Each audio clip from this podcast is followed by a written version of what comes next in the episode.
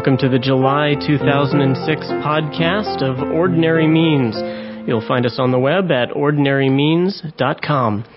My name is Sean Nolan, and I'm the pastor of Viewcrest Presbyterian Church in 84, Pennsylvania, and I'm your host today. Normally, around the table, I have sitting with me Matt Bowling and Peter Jones, but both of them are on out today, so we have a very special guest with us today at the table is Dr. Jack Kinnear. Hi, Jack. Hi. Jack is you're the president, CEO, founder of Echo Hills Study Center. Yeah, I also cut the grass and fix the windows and whatever else. Well, it's based in your home, isn't it? Yes. Yeah, so you have to do, and whatever else your wife tells you to do, you have to clean the dishes for the study center. That's true. From time to time. So Jack is the heads up the Echo Hills Study Center in Ligonier, Pennsylvania, where he is also serving as assistant pastor at Pioneer PCA in Ligonier, a church that some of you may be familiar with, known the R.C. Sproul and John Gerstner were once sitting in the pews of that church, and neither of them ever pastored that church. Actually, John Gerstner was the assistant pastor in his retirement for a few years. Okay. Where he would teach on a they were all basis. Regularly teaching. Yes, and it seems to me that R.C. was not a member of that church, but he did attend there on occasion. Okay, that was before I was in the area, so I don't really know the details of that. I just remember hearing the stories from people who have attended that church or have taught in that church, having Gerstner there, replying from the pews when they would teach. He'd be the one leading the discussion. You are, in addition to this, running a study center and serving part-time as a pastor there at Ligonier or at Pioneer PCA. You're also adjunct professor of New Testament at Reformed Presbyterian Theological Seminary in Pittsburgh, downtown Pittsburgh. Yes, I am. How do you keep all these hats on? I don't know. They gave me another one. I'm also now director of the Doctor of Ministry program. That's right. At Reformed Presbyterian Theological Seminary. Which I'm looking at. Good. We're getting it set up. It's going to be an exciting program. So they're going to keep you busy. Is this going to overrun the study center, or the study center is No, the study center is going to continue on. This summer I'm not doing any special seminars that I'm doing. I'm working on a writing project, but again, next spring we'll start having classes at the study center on Saturdays during the better weather months, as well as I'm doing some teaching at another study center in the area in the Gibsonia area, which is affiliated with the North Hills Reformed Presbyterian Church. Okay, so that's the study center mainly holds the study classes. I know you go out a lot into churches and do Saturday when I set the ministry up, I thought that it would be primarily a location where people would come. Okay, and it's turned out that I spend a lot more time traveling to churches and campus groups than I have people come to me. Okay. Well, you've replaced that other study center that used to be right? Oh, sure, yeah. That that will not be named, that now dwells in Florida. I thought I'd come out here and start a study center right on top of someone else's former study center, and move into a church where John Gerstner used to be. It'll keep you on your toes. Now, if you're interested in finding out more about the Echo Hills Study Center, you can find them on the web at echohills.wso.net. That's the website of the Echo Hill Study Center. Now, Jack, you've also authored How to Grow in Christ, which is a wonderful little workbook. We give it to all of our new members. Whenever somebody goes through our new membership class, they get a copy of How to Grow in Christ. Where did that come out of something you were doing in the church? Actually, I was teaching a class for young adults who were many of them new believers, and it just started out as handouts. And after about the second time of teaching the class with these handouts of questions to study Bible verses, we realized that we had something that was worth putting together as a published study guide structure, which is how it came to be. And it's been in print now for, gobs and gobs of years. Yeah, P&R? Is that a P&R? P&R publishes it, yes.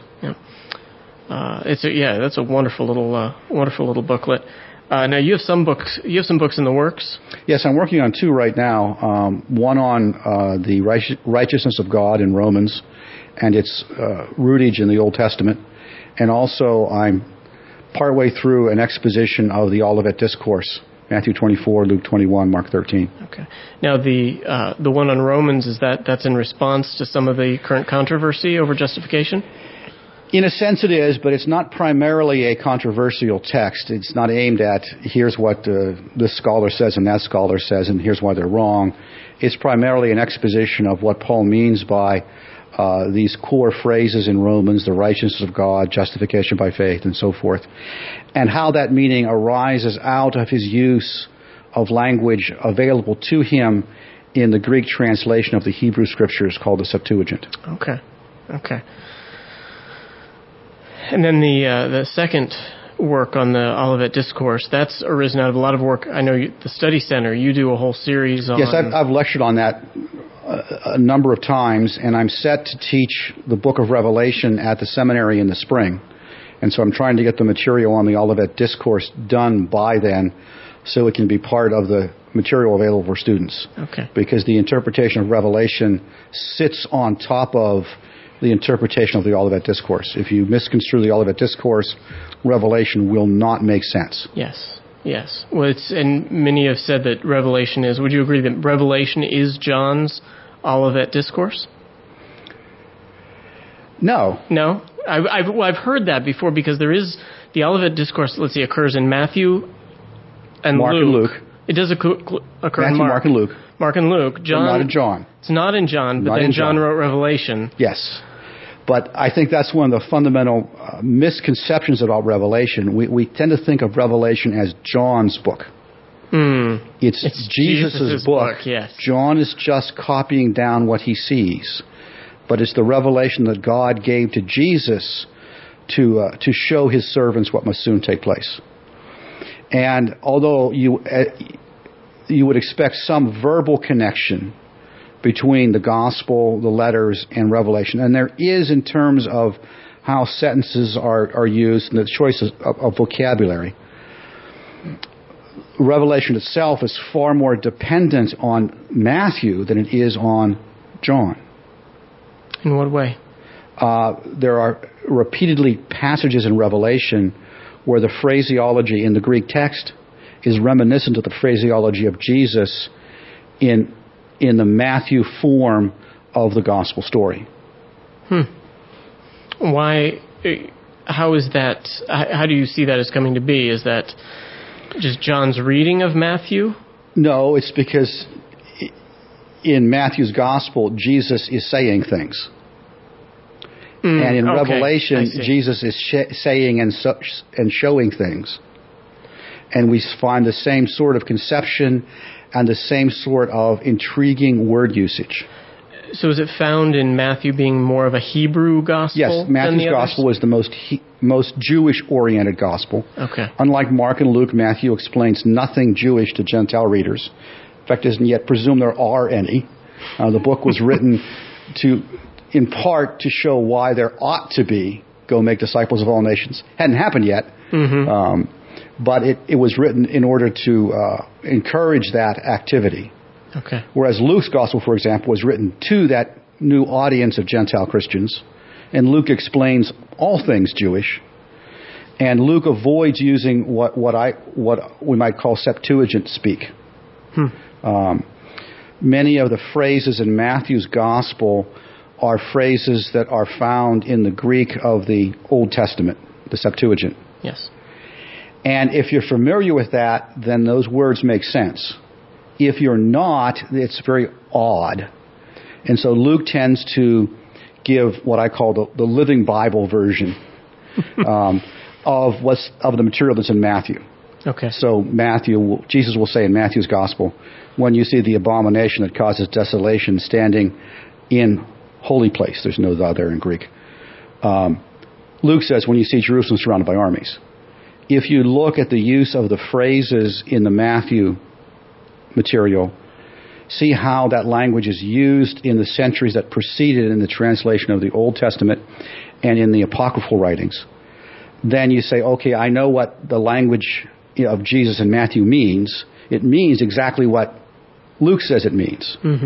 But Matthew has the speech that a Jew steeped in the Old Testament would use. Yes. Whereas Luke gives the paraphrase that gives the sense to someone who is not familiar with that kind of Bible language. Okay, when we were talking about that beforehand at lunch, you and I were talking about that, and the fact that when you look at many of our English translations attempt to draw you to the Old Testament by putting in capital letters or italics or some form like that, and for the listener, you may notice that when you're reading the through the Gospels, that Matthew is just full of that. Almost every page is just full of capitalization. If you're a beginning Greek student, I know the Nestle Elan text does a lot of that with Old Testament quotation, and just every other page is Old Testament quotation. You begin to see the amount that the New Testament writers were depending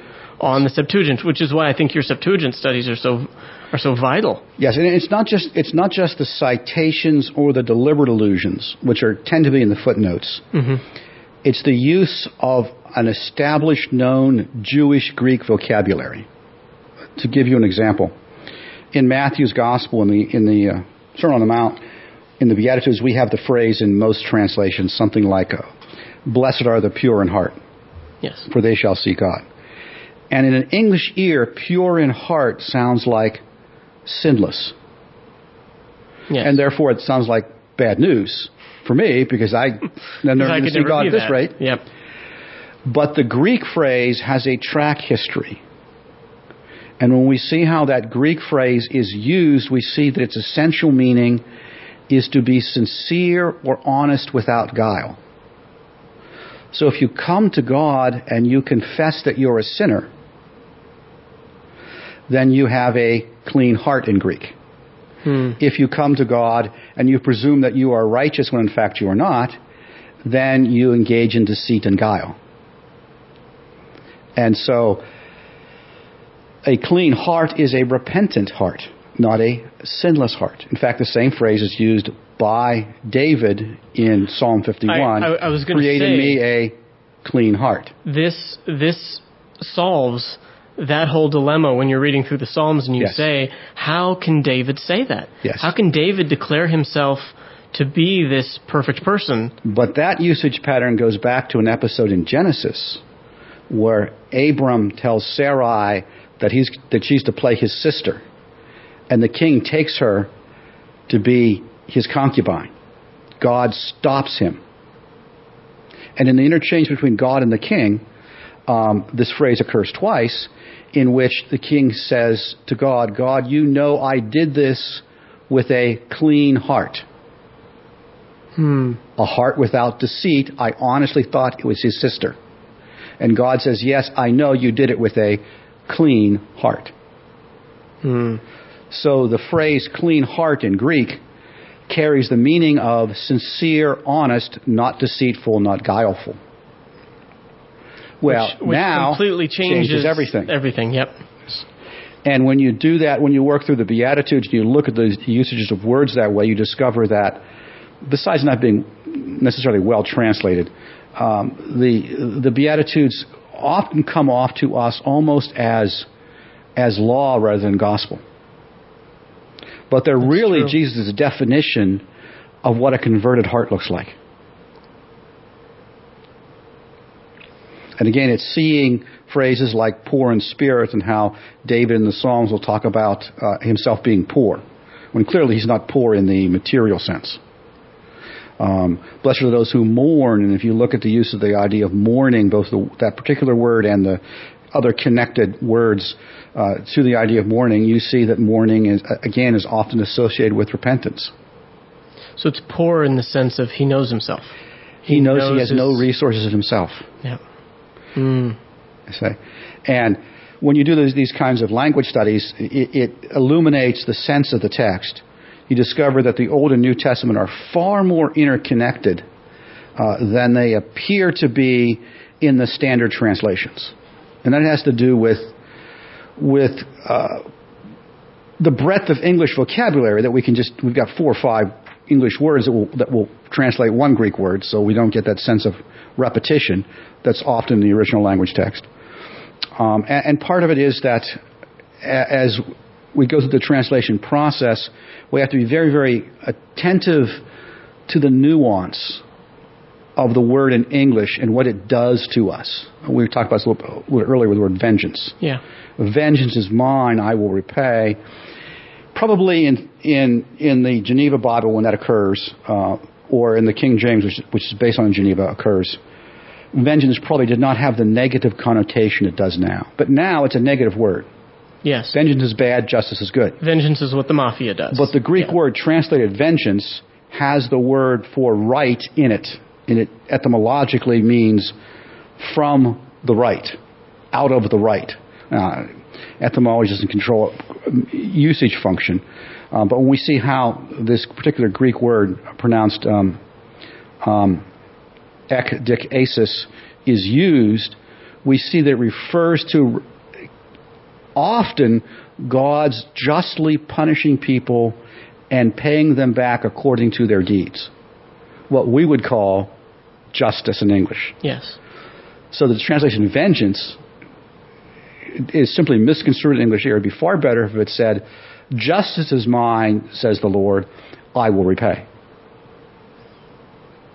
Or I am the judge of righteousness. Right.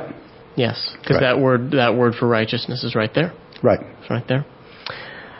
Now, you obviously the amount of original language study that you are doing is incredible. Where do you get the time? How do you manage?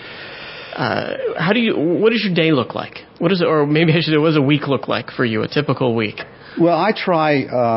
First of all, I spend during the school year. I have one day a week when I'm on campus giving lectures. The way the classroom is set up is all three of my lectures are on the same day. Okay. So it's one day in. One day a week is given over to administrative work and those sorts of things. And I try to spend a good chunk of the rest of the week working on the interpretation of the New Testament text and looking at the background in the Septuagint for the usage of words, and also looking forward around it, how a word is used in Josephus, who is roughly contemporary with the New Testament, and how words are being used in the Apostolic Fathers, who are just a little bit after the New Testament in terms of time. And often you can see a continuity of usage patterns, so you know what a word uses. One of the controversies in Pauline studies is in Romans 3:21, excuse me. No, it's 22. I'm really bad at numbers. Where in most translations... There weren't any numbers in the original, right. So what do you do? Where in most translations it's something like a righteousness of God through faith in Jesus Christ for all who believe.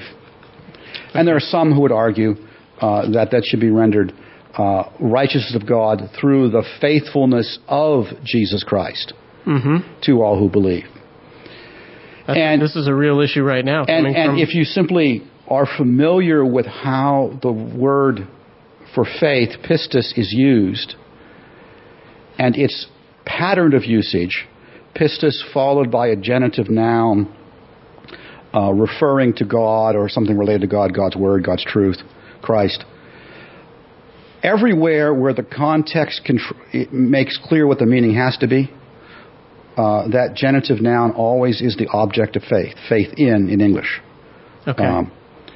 And not a characteristic of the one it's pointing to. Right, and that's true of the examples in Josephus, of the examples in the Apostolic Fathers, and the examples elsewhere in the New Testament. And so when Chrysostom comments on that Romans text, he takes faith to mean the believer's faith. It doesn't even occur to him to think that it means Jesus' faithfulness. And the reason is that the Greek word pistis does not mean faithfulness. It means faith. However, there are certain kinds of constructions, and this is parallel to English, where pistis can take on the sense of someone who is reliable. So if you do something in faith in English, that means to be faithful. Yes. And we find a very similar construction in Greek where you can do things, the verb is poieo, in faith. But the word faith does not carry the meaning faithfulness. The whole phrase does. It's found in the context. It's found in the verb and in the preposition that joins it together. See, one of the problems in word studies is that we tend to be focused atomistically. That's it. On just the word. But words exist not just by themselves, but they exist in phrases that get repeated. We might call them stock phrases. And sometimes we have to look at the phrases or the structures to be able to ascertain the correct sense. And this isn't a matter of becoming familiar with it. You know, if you work through the examples in Josephus and you see that pistis plus a genitive noun means faith or assurance or trust in, confidence in. If you work through it in the Apostolic Fathers, you see that's the case. And if you work through it in the other New Testament writers, there are no Septuagint examples of this. Okay. And it consistently means faith in, to use the English phrase. Then when you come to Paul, you would say, well, no ancient reader even thought about the other possibility. He was used to this patterned usage. I like to use the example of the word run. And I can say, the president is going to run again this year. But the president went out this morning to run. The president has the runs. And the president runs at the mouth. And in each case, you as an English reader, because of the structure of usage, immediately know the correct sense of that word. Not from its form, but from how it is used in a structure. And the same is true of any language, including Greek. And part of the studies that I'm working on is going through and analyzing and discovering those structures so that we're able to read the New Testament with the same ears, so to speak, that the ancient reader had. So we assign to the words the natural meaning that they would have in terms of these customs of usage and repeated structures of usage. And all sorts of interpretive problems are resolved that way. And it turns out when you resolve them that way, you often end up where our Puritan forefathers ended up. And they were, of course, much better at language study than we are. So it seems to me they were probably just discovering the same patterns in their own reading, and so naturally giving the text its correct sense, just as the president has the runs and the president runs at the mouth, you immediately know the difference in meaning. The difference in the meaning. Now, this brings me to the question is, we don't live in a time anymore. So many pastors in our day and age don't know the original languages, let alone the people in the congregation. I think the last person that I met in a congregation who knew the original language was a Greek lady in a church I was in California, and she knew Greek because her father had spoken Greek, because her father was nationally Greek, and she was able to transfer that over and read from her Greek New Testament. But it's so rare today. How do we... what do we need to do? Do we need to get back to the lay people knowing Greek? Do we just need better trained pastors? What do we need to do? Well, I think there are two things that we need to do, and these are doable things now, not pipe dreams. Yes. You know, teaching Greek to half your congregation is not going to happen. The first is in how we handle it in the seminaries, at least in my little teeny wing of that world. What I try to do is spend more time with my students actually making them read parts of the New Testament in Greek and work through the grammar, work through the interpretive process, so when they leave for the pastorate, they have had enough experience to see the value of doing it. Yes. And have developed some techniques to do that in the limits of the demands of the busy life of the pastor. Yes. The other thing that we need to aim for is simply a better translation. Do we need another one? Oh, desperately. Desperately. But we need a better one. Okay. In terms of my own research, it would be fair for me to analyze it this way, that the modern translations from the ASV and the RSV forward, besides shifting from the majority text to the critical text as what they translate, sought to take the King James and preserve it and then to modernize it. To get rid of the archaism. That's what the newer ones have done. Right. Okay. but generally they've fallen short of the quality of the King James on the whole. Okay. And the King James, there are places where it needs to be improved.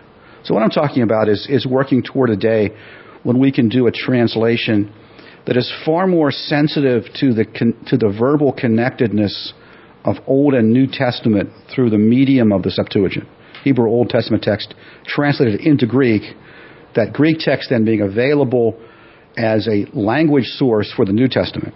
Okay. So that you hear the same words. So, for example, if you ask someone, anyone who's in the church, where is the word church in the Old Testament? It's not in the Old Testament. It's not there. It exists. But it is. But in Deuteronomy, for example, all the phrases rendered like assembly of the Lord into English all have the Greek word ecclesia, church, in there, so that there is a verbal connectedness. And we need to work at a translation that does that. Now, how would we do that? Would we make the Old Testament say church, or would we make the New Testament say assembly? Oh, I don't know. Maybe make them all say assembly and put a footnote in there. Or make them all say church and put a footnote in there. There are places where the translations, because they're not sensitive, the New Testament part of the translation is not sensitive to the Septuagint as the middle step between Old Testament and New Testament in terms of language now. Septuagint is a translation. It's got problems with it. It has places that it's not very good, but it provides the linguistic foundation for the New Testament. When we look at that... Just to explain this, Septuagint was essentially the Old Testament, the Greek Old Testament, yes, that the New Testament writers were reading. Right. And certain writers, like a writer of Hebrews, tends to cite it very closely. Okay. Paul will cite it and sometimes provide, I think, his own translation. Matthew does that, provides his own translation repeatedly. Okay. There's diversity there, but they all have this translation out there and its variations as a source of language, where Jews have been using Bible language in Greek. Okay. So that words have value, and that the New Testament reader can read a word and say, oh, I remember reading that in Psalm 130. Or I remember reading that phrase somewhere else. Okay. And that's what you'd like to see in a translation, is a translation. So the English reader is sensing the verbal connectedness that I can see in the original language, studying in the Greek and Hebrew. And as a result, just sees the connectedness that really was there, that was intended, and that often opens the door to the correct sense. And sometimes it's a very simple matter. We were talking about this earlier, but another example in Psalm 130, 129 in Septuagint. The last verse says, and the Lord himself will redeem Israel from all their sins. Most translations use the word redeem in English. Okay. Which makes no connection to, for example, Jesus in the Gospels when he says, the Son of Man came not to be served, but to serve and give his life a ransom for many. Those disconnect for us verbally. We might think about the ideas and draw them together, but they don't jump out of this. But the Psalm text has the verb, and the Gospel text has the associated noun. There, one is pronounced Lutrato, and the other is pronounced Lutron. Okay. And so Jesus is clearly saying to those who know their Old Testament in Greek, what the Psalm said God was going to do, I've come to do. Well, that's really great, Bible theology, huh? Old Testament filled in New Testament, connectedness. Yeah. And the English reader never hears that. And yet when you read it in Greek, you say, well, that's obvious. And that's the sort of obviousness we need to work towards. Okay. And part of it is a matter of good translation. You probably don't want me to pontificate at this, but one of the problems we have is that in the Old Testament, there's a really significant Hebrew word pronounced chesed. Yes. And the Hebrew word chesed is always invariably rendered into Greek by the Greek word eleos. And that tells you nothing. Except the Greek word eleos is almost invariably rendered into English as mercy. Which is so think limited. Of all the New Testament passages where in your English Bible you have the word mercy. wow, there's some really significant passages. Like, well, a lot of that in Romans 9 and 10. You've got that significant language about mercy in the Gospels. Yes. Jesus twice in Matthew quotes the Old Testament. I desire mercy and not sacrifice. When we hear the word mercy in English, we think of the small number of passages where the English word mercy occurs in the Old Testament. Okay. Because in our translations, the Hebrew word that means mercy is rendered as love or loving kindness or unfailing love. In the Old Testament. In the Old Testament. So we think of the ones that say, surely goodness and mercy will follow us. Yes. Okay. Yes, and so Psalm 136, the mercy of the Lord endures forever. Repeated again and again and again.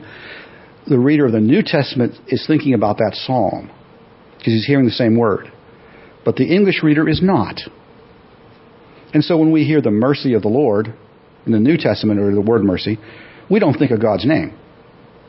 But as God's name in Exodus 34 is rendered from the Hebrew into the Greek, God comes down on Mount Sinai and speaks his name to Moses. And the root word for mercy is used three times to render the various Hebrew words in the name of God. He is merciful, doing mercy, much merciful in the Greek. Wow. And then Jesus says in Matthew 23:23 about the Pharisees, but you have forsaken the weightier matters of the law, the judgment, the mercy. And when you hear that, as an English reader, you think of the 4 or 5 texts that have the word mercy. But he's saying they've forsaken God. They've forsaken God. But as a Greek reader, you're thinking about the hundreds of texts. Well, that may be a bit of exaggeration. The tens and tens and tens of texts. Yes. That have this Hebrew word hesed rendered by the Greek word for mercy, alaos. So there is this profound verbal connectedness that the modern reader doesn't sense. And so he tends to read the Bible as separated, pulled apart. So what translation do you use in English? I use the NIV because it's got big print. And I'm used to it. You've just always used the NIV in the churches you've been in, and it's my old beat up version, and I know where stuff's on the page. Yeah. The NIV is when it's good, it's really good. When it's bad, it's pretty bad. Now, where? Let's talk a little bit about where you've come from. We're still. While thinking about this, you've obviously got a great knowledge of the Greek, and I know a lot of that is because of where you chose to study. Well, to some extent, yeah. I mean, I studied at St. Vladimir's Orthodox Theological Seminary, which is the seminary of the Orthodox Church in America. And that wasn't all of your seminary. I did my first degree at Westminster. And that was an MDiv? MDiv at Westminster, and a Doctor of Ministry at St. Vladimir's. Okay. Which involved working with Greek, but it's largely been a matter of just being fascinated with it. And a number of years ago discovering that if the New Testament writers quote the Septuagint, and that was the only access that most ancients had to the Old Testament was only through a Greek translation, I really ought to be a little more familiar with it. And the more I worked with it, the more I discovered these verbal connectednesses that were not at all apparent through English. But are very, very obvious if you are working with the Septuagint as the translation of the Hebrew Scriptures. Now, again, there are times where the Septuagint is a less than adequate translation. It's certainly not the inspired Word of God. It's a translation, and it has problems. It doesn't trump the Hebrew, but it provides the verbal connectedness from Hebrew to the New Testament Greek. It was clearly a translation that the New Testament writers were using. They used it.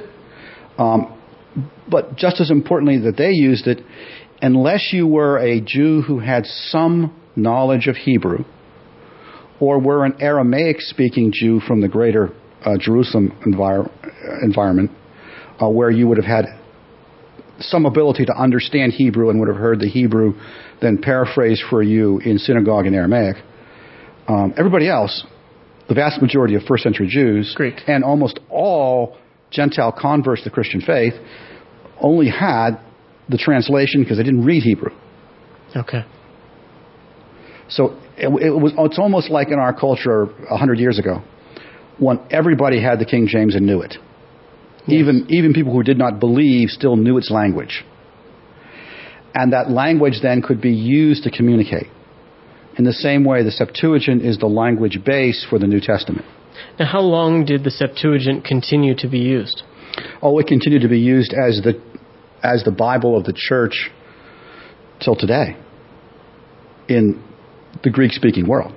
I mean, it's very archaic. I guess that's true, yes. Yeah. But the early church fathers would have readily turned to it as their Right. And then we have those who have access to Hebrew, obviously Jerome in his translation of the Latin. Okay. Now, what was Augustine? Was Augustine? Augustine is limited to Greek. Okay. So he's using the Septuagint. Okay. All right. Certainly, the Greek fathers are, and there are places where the Septuagint is inadequate, and there were efforts to, in various books, produce a better version of it. That was true in Daniel, for example. The Isaiah translation is spotty in the Septuagint, in the sense that there are some very important passages that are very poorly translated or mistranslated compared to the Hebrew. You might argue that in some places they're simply reading a different Hebrew text, but you're not quite sure how they got from the Hebrew we have to what's there. In a verse here or a verse there, and I mean everywhere, but in a verse here or a verse there. Who taught your Greek classes at Westminster? I had Dr. Gaffin and Dr. Poitras for Bible studies, but Mr. Sloat, who is long deceased, with the Lord, taught beginning Greek when I was there in the 70s. That was a millennium ago. Is that where you got your love for Greek? Did it begin in seminary or did it begin before that? Yeah, and I just tried to keep at it over the years. And then after... starting on my teaching ministry, I had more time to devote myself to it. And that's when I began to do the work in the Septuagint. If you have enough vocabulary to kind of work a bit in the New Testament, the Septuagint can be overwhelming because it's a much larger vocabulary base. Okay. And you have a much larger book. Yeah, and you have the problem of archaisms, where you have words that have become archaic. They're no longer used in the New Testament, but they're used in the Septuagint. Which you get in the Hebrew quite a bit as well. Yeah. Where you'll get a word like the Selah in the Psalms is a great example of a word they just don't know what to do with. Yeah. So that makes sense.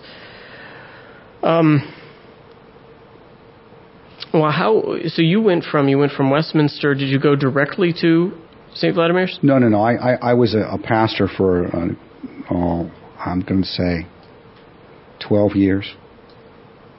In the OPC? In the Orthodox Presbyterian Church in a city called Easton, in eastern Pennsylvania.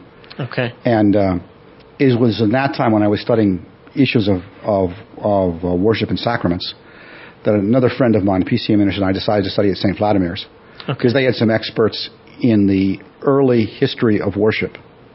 Oh, okay. And so we studied with them in the history of worship and the rootage of worship practices in the New Testament, which is how I got to be studying at such an odd seminary for a Reformed minister. Yeah, it's not generally where a Reformed minister goes. And it was a great experience. I don't think I knew what the Reformed faith was till I was outside it. Really? I don't mean that at the level of intellectual conception. It was like I suddenly discovered new truths I hadn't known before. But when I was around folks from a different Christian tradition who were missing such crucial concepts. So St. Vladimir's, is that that Orthodox Church in America. Okay. Russian Orthodox in its immigrant roots. Okay.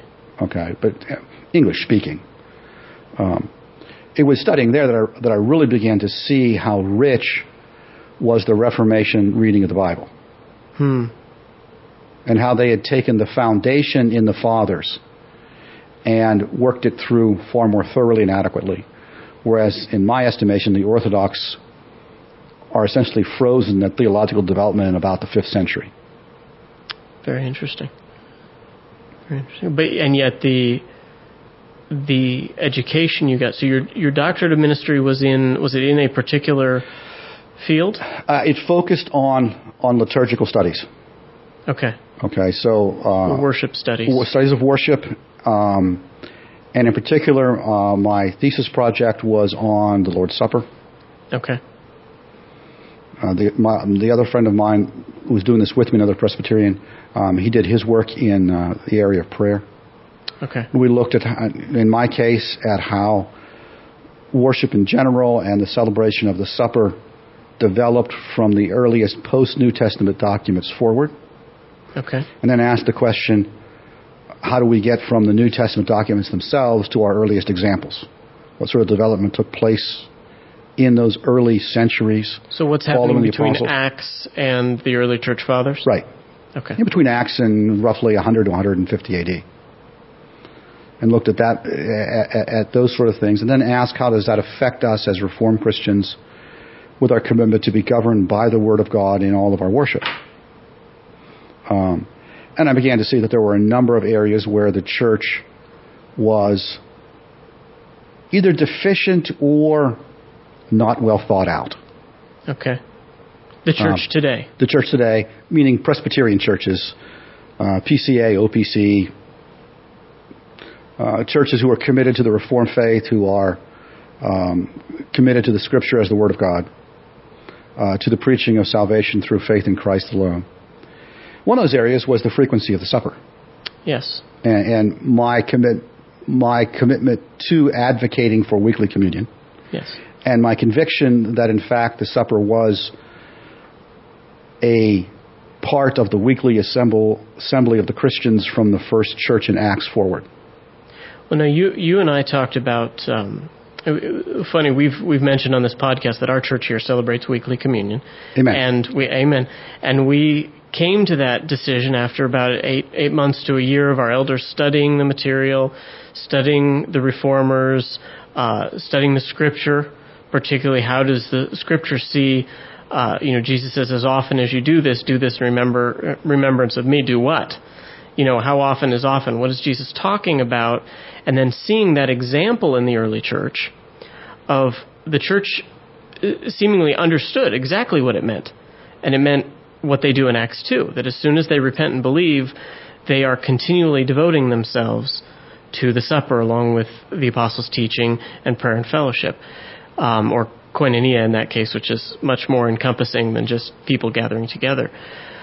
Now, I wish that in that 8 months of study we had your article, because that would have, I think that would have made some things easier.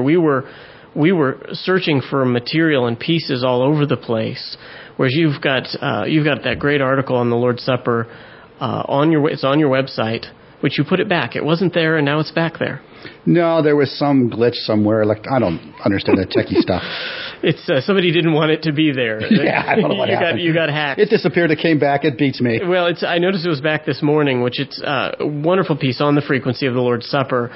Now, you and I, a while back, after our church had made the move, you and I got talking about Luke's use of this phrase, the breaking of bread. Yes. And that tends to be part of the crux of the matter, because if you understand breaking of bread to be communion, then you have to understand them as having communion at least weekly. Whereas if you understand breaking of bread to mean, sitting around at a table having a meal, it's much broader. Could you talk a little bit about Luke's use of... Yeah, that's very interesting. What we find in Luke's gospel is that we have several meal events. We have the feeding of the 5,000, the Last Supper, the road to Emmaus, a meal. Yes. And we also have another event where Jesus goes to a Pharisee's house. When Jesus goes to the Pharisee's house, Luke describes that as eating bread in English. He uses the Greek verb to eat. Okay. But at the feeding of the 5,000, there's no feeding of the 4,000 in Luke. He only narrates the one event. Jesus takes bread, blesses it, breaks it, and gives it. And you have four verbal actions. Take, bless, break, give. Okay. Then when you come to the Last Supper, Jesus takes bread, gives thanks, a verbal synonym for to bless, breaks, and gives. Clearly intending, Luke intending you to think about the feeding of the 5,000 as underlying the meaning of the Last Supper. Okay. In the feeding of the 5,000, Jesus in effect replicates the setting of Israel in the wilderness. And as God feeds them with the bread of heaven, so Jesus comes to his disciples in the wilderness and miraculously feeds them. So it's important that the Israelites understood what Jesus was doing there. Yes. To be that manna. Yes, and yes. And the feeding of the 5,000 is imagery wise a kind of new Exodus, new wilderness experience. I mean, this is obvious stuff. Yes. But it should be. It should be obvious. We should know our Old Testament well enough. And at the Last Supper, then, we have the same four verbal actions. Not exactly the same words, but the same four verbal actions. Take, give thanks, break, give. In which we see that the real food that God gives us is Jesus Christ crucified for us. Yes. And bear in mind that in Luke's gospel, Luke has the words, "Do this in remembrance of me." You don't have those in Mark and Matthew. Those are only in Luke and the Paul account. So clearly, as Luke tells the story, he's thinking to the future. Yes. All right. Then the next time those four verbal actions show up is when Jesus sits to table with Cleopas and the other disciple on the road to Emmaus. And their hearts are burning because he's been explaining the scriptures to them. And it says that he took bread, blessed, broke, and gave, and their eyes were opened. Which has to be, in that sense, then, a much bigger thing that he's talking about there than them simply sitting down to a meal. Right. But then when they go back to Jerusalem to meet with the 11, when they tell the story, they shorten the action down to, he was made known to us in the breaking of the bread. Okay. So the fourfold action, take, bless, break, give, becomes shortened down to simply break bread. So it's similar to the way we take the day of the Lord's resurrection and we shorten it down to day of the Lord's day. Right. Yes. Now what happens then is, that's Luke, as Luke begins his second volume in Acts, he now has already defined for his readers these connections between the feeding of the 5,000, the Last Supper, the resurrection revealment on the road to Emmaus, and the shortening of the phrase down to break bread, yes. So that in Acts 2, when it says that they were breaking bread, the natural verbal connection is through that chain of connections. So the breaking of bread was a continuing of the breaking of bread in the road to Emmaus event, which was a continuation of the Last Supper. So that's the natural force of the word.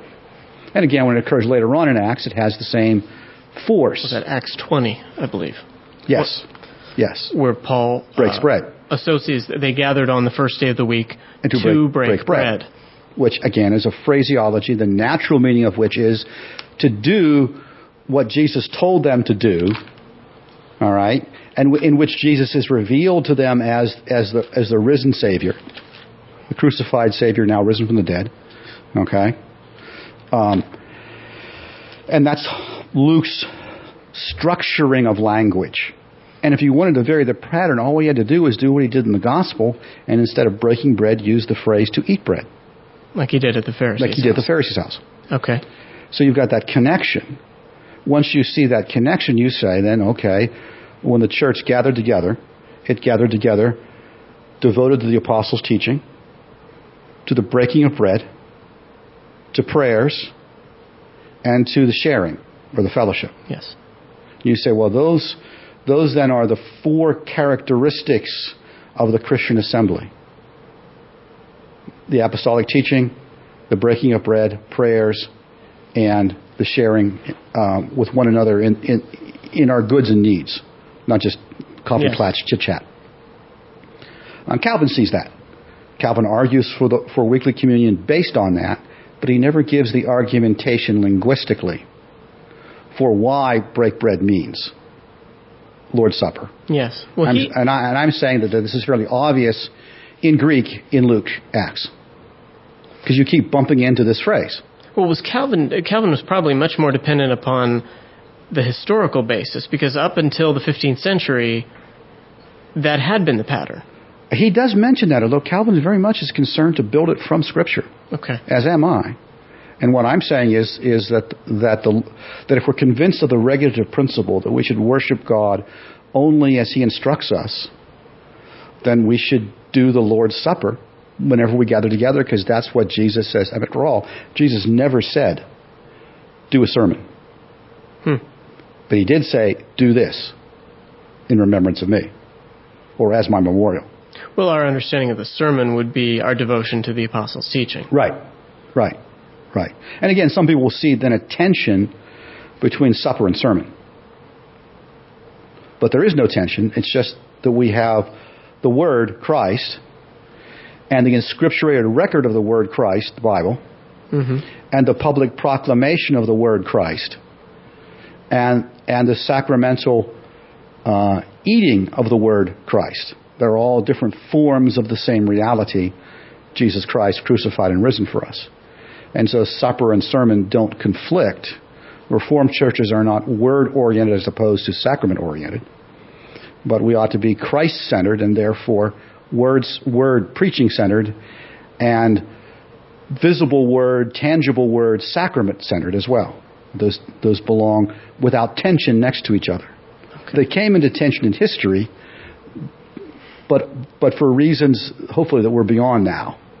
And the Reformers were very clear that it wasn't that they thought that Rome was sacrament-oriented, but that Rome destroyed both the preaching of the Word by its doctrines and the true celebration of the Holy Supper.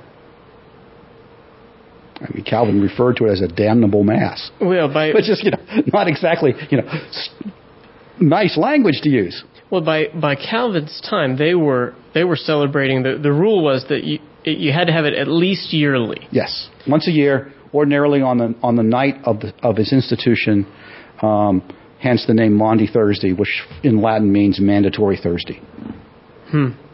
Now, did the priests continue to take it every day? Every day. Yes, but it was kept. But the withdrawal of the people from the cup was already well underway by the time of Chrysostom, end of the 300s, early 400s. Oh, that early? Yes, because you see Chrysostom urging the people to commune. Because what had happened is that in the period preceding Chrysostom, the supper took on meanings, values that made people afraid of it. It became a mysteriological thing. Okay, and this is part of, because there are two questions that flow from this. I've been dying to ask you that mysterious aspect of what's going on there. The spiritual nature that we're partaking by faith, that Christ is present. But that's a Reformation concern. What's happening in the ancient church is the sense that somehow this is Christ literally on the table before us. Okay, so the development of the Roman idea. Not yet transubstantiation. Okay. You're not going to get that until you get the recovery of Aristotle in the West. Okay. And this is still working in a Plato philosophical world, not an Aristotle philosophical world. What you have in the fathers leading up to and around Chrysostom is realistic language laid next to symbolic language, without explanation. But the effect is that this is such a holy thing, such a weighty matter, that people began to withdraw from it. Add to that the discipline of the church, which distinguished between pre- and post-baptismal sins, gave a reason to delay one's baptism and hence one's admission to the Holy Supper. All of that's at play, all right, when the great theological writers of the Nicene, post-Nicene period are producing their literature. And they all reflect that. The notion of the clergy as a priesthood had already developed. And the beginnings of viewing the supper as the church's sacrifice had developed. Okay. There was an emphasis on who could properly serve the supper, consecrate it. The whole question of how is the bread consecrated? All of those issues are floating around and produce a reaction among the laity of fear, so they back away from it. And you have the clergy trying to get the people to come to the Holy Supper. Very interesting. And we now, being beyond that, past that in history, are in a position to say, here's what the supper means from the Bible. Mm-hmm. And here's why this should be your great delight every week. Or as I would say to people when I was pastoring, Jesus invites you to dinner. Why aren't you coming? Now, why aren't we coming? I mean, we know the Roman Catholic view, we know the Lutheran view, we know the Protestant view, we know the Zwinglian view. What's happening here? Why do we need to do this every week? And what are we missing by not coming to it every week? Well, look, there are churches out there where there are the elect of the Lord who are clearly redeemed and regenerate of the Holy Spirit, born again, where the preaching is pretty bad. The singing of the Psalms and psalm-like hymns is almost non-existent, where there's, 2 30-second prayers during the service. And yet God's people are not ceasing to exist. Yes. Granted that, the deficiency in the Reformed churches is meager compared to that deficiency. Okay. So I'm not arguing that somehow we're missing the grace of God in some ultimate sense, because our practice is not fully biblical. But yet we can expect a fullness and a richness of the experience of Christ in the place He's appointed it. And if we neglect that place, then are we surprised if our experience of Christ is somewhat less than it should be? Which is what we would call the ordinary means. Yes. And all I'm arguing is that the Holy Supper belongs in the weekly assembly of the saints, and then to really be controversial, as its central activity. Yes, this is very... Okay.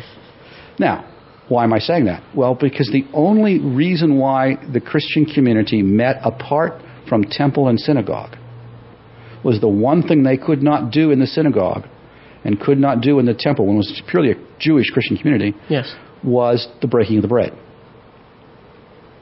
And so the Holy Supper compels the Christian assembly and creates it as a distinctly Christian assembly, believers only, as opposed to synagogue and temple. And so the early Christians would have continued in the synagogue and in the temple. They clearly did in the book of Acts. We can see that. And it took time for the two communities, the unbelieving Jewish community and the believing Jewish community, to be pulled apart. Okay. Well, now, when they're devoting themselves, though, to the apostles' teaching, is that referring to their teaching in the synagogues, in the temple? That was primarily in the temple. Okay. Okay. And they could do that in the temple, and they could pray in the temple, but they could not break bread there.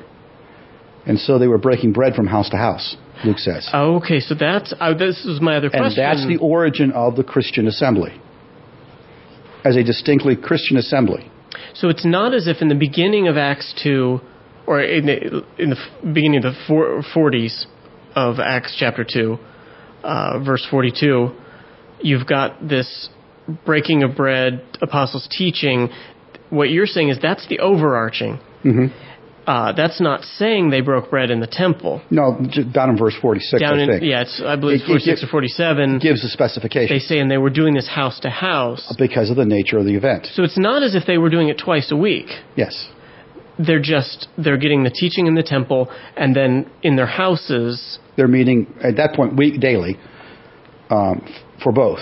They were having continuous worship services in the opening part of Acts. And only later on do we see it reverting to a more long-term pattern of weekly structure. Okay. Okay, as we find in Acts 20, for example. Well, I'm thinking then, moving on, this is a big leap, but 1 Corinthians 11 Is Paul essentially, I know this is, we're moving to a Gentile community, but is Paul essentially coming to a house church and beginning to develop what we now call fencing the table? Maybe I'm taking too big of a leap there. Yeah, it's clear from Corinthians that Paul, that the Corinthian church met every first day of the week, every Lord's Day. Yes. As an assembly, and they intended to do the Lord's Supper. Yes. Paul says you're not because of your sin. Yes. Okay, what Paul does not say is, therefore, do it less frequently. What he says is, do it right. Okay? Yes. I mean, the classic late Protestant argument would be, well, you know, if we have it too often, we will abuse it, so let's do it less frequently. Well, they're abusing at Corinth. Paul doesn't say, don't do it. He says... do it right. Do it right. Clean up your act. Clean up your act. And there are three references to the Lord's Supper in Corinthians. In the opening chapters, and then in 10, and then again in 11.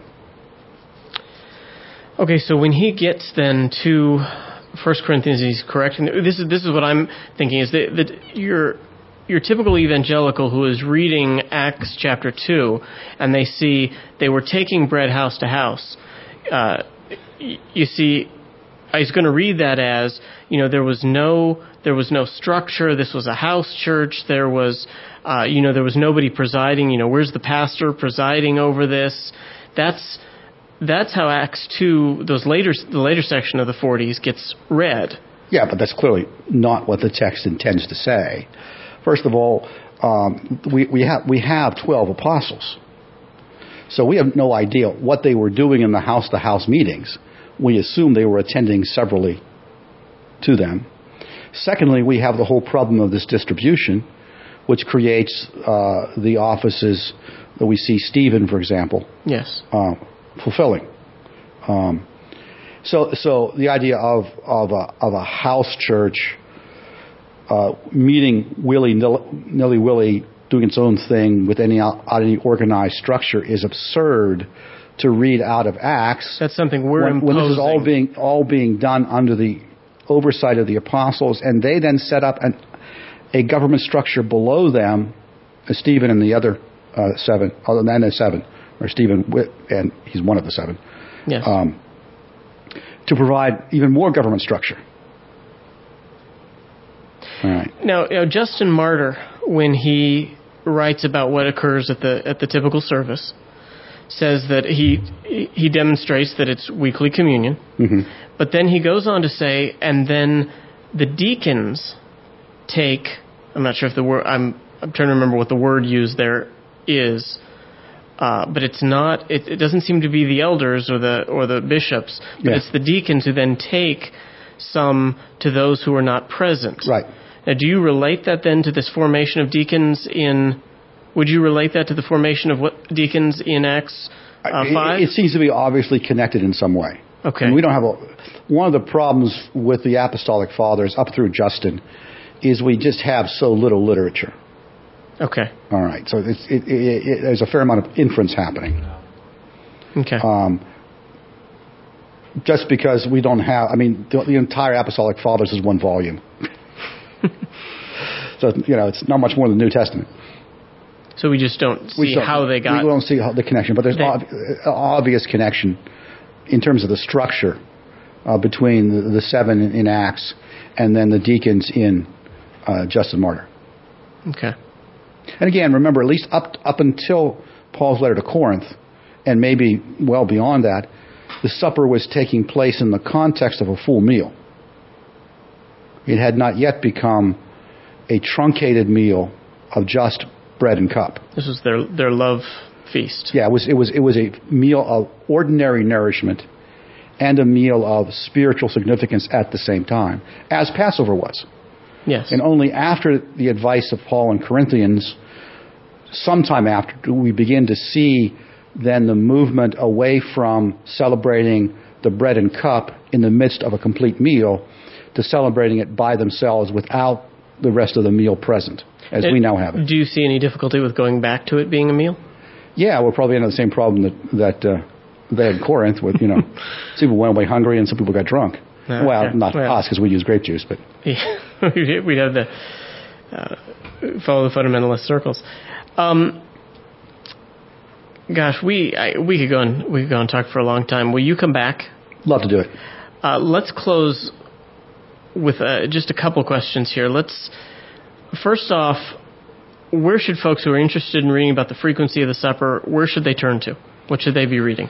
Obviously, I would highly recommend your article on your website. Yes, I have actually a longer work on that.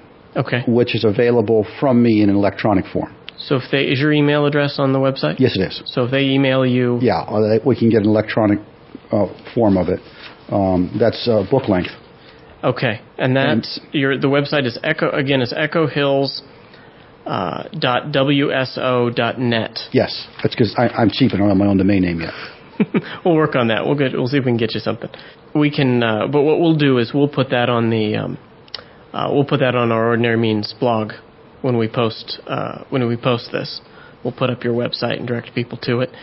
What other books? Are there other places you would direct people to on this topic? There are several works by Hughes Oliphant Olds that are very helpful, especially his Worship According to the Reformed Tradition, or Worship in the Reformed Tradition. Okay, yes, very helpful book. Some variation of that phraseology. Very helpful. I believe it's Worship Reformed According to the Scripture. Is that... No, this is the earlier one. Oh, okay. But that would be good, too. Okay.